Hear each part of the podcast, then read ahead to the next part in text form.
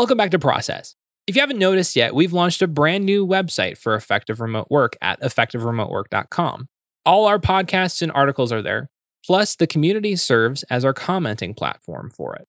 The site is the place to stay up to date with what we are sharing, and now this kind of enables the community to primarily focus on the place where we can talk about things. We've also done some category restructuring on the community as well to make it extra clear where to put conversations about remote work and productivity. Again, you can check all this out at effectiveremotework.com. One of the main reasons for the change to the website is the state of the world and work right now. I wanted to make sure we had a unified place where it's easy for people to find content about remote work and productivity.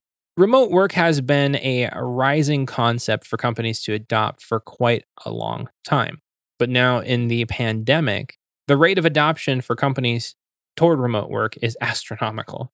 Many companies that are remote already are talking about how they handle remote work culture from the top down.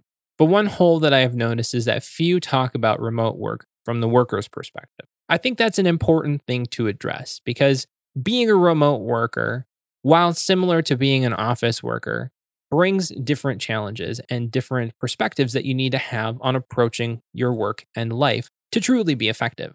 This podcast has served the purpose of addressing that need somewhat, but has always been primarily about productivity. The need for the remote worker is so much more than doing work.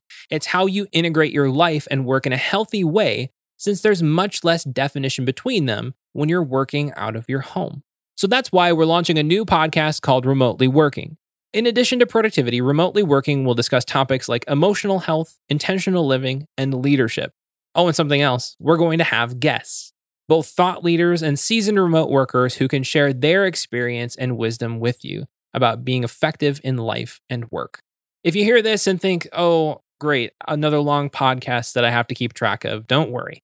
We're going to keep the format similar to process. Episodes will be 30 minutes or less, to the point, because the last thing that we want to do is waste your time.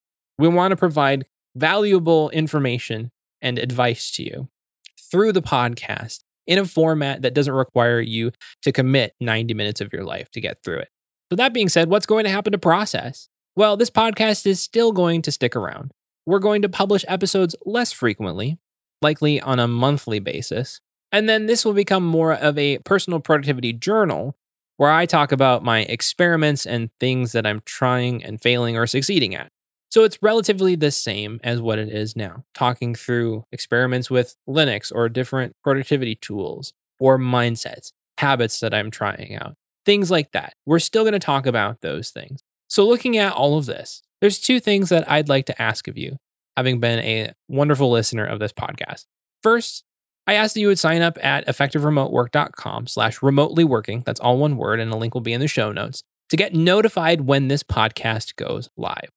We're planning to launch this very soon, likely next week.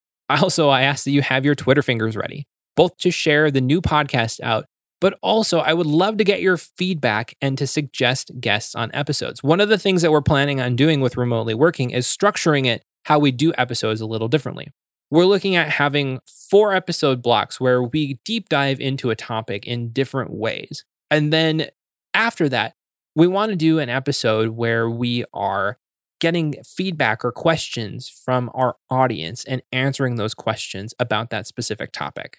So, if you're interested in providing feedback, or if you have anybody who might be a great guest on a remote work focused show, hit us up at Effective Remote on Twitter or hello at effectiveremotework.com if you prefer email.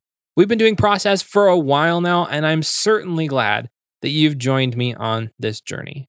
It's been fun to create this podcast and learn the ropes of what podcasting looks like, but also to share with you the things that I have learned and am continuing to learn in the realm of personal productivity.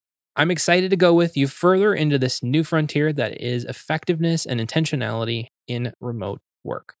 Again, if you want to keep track of remotely working, sign up for a notification at effectiveremotework.com slash remotely working to get notified when the podcast goes live. I'm really quite excited to share this with you, and I'm looking forward to seeing you there and continuing to chat here as well.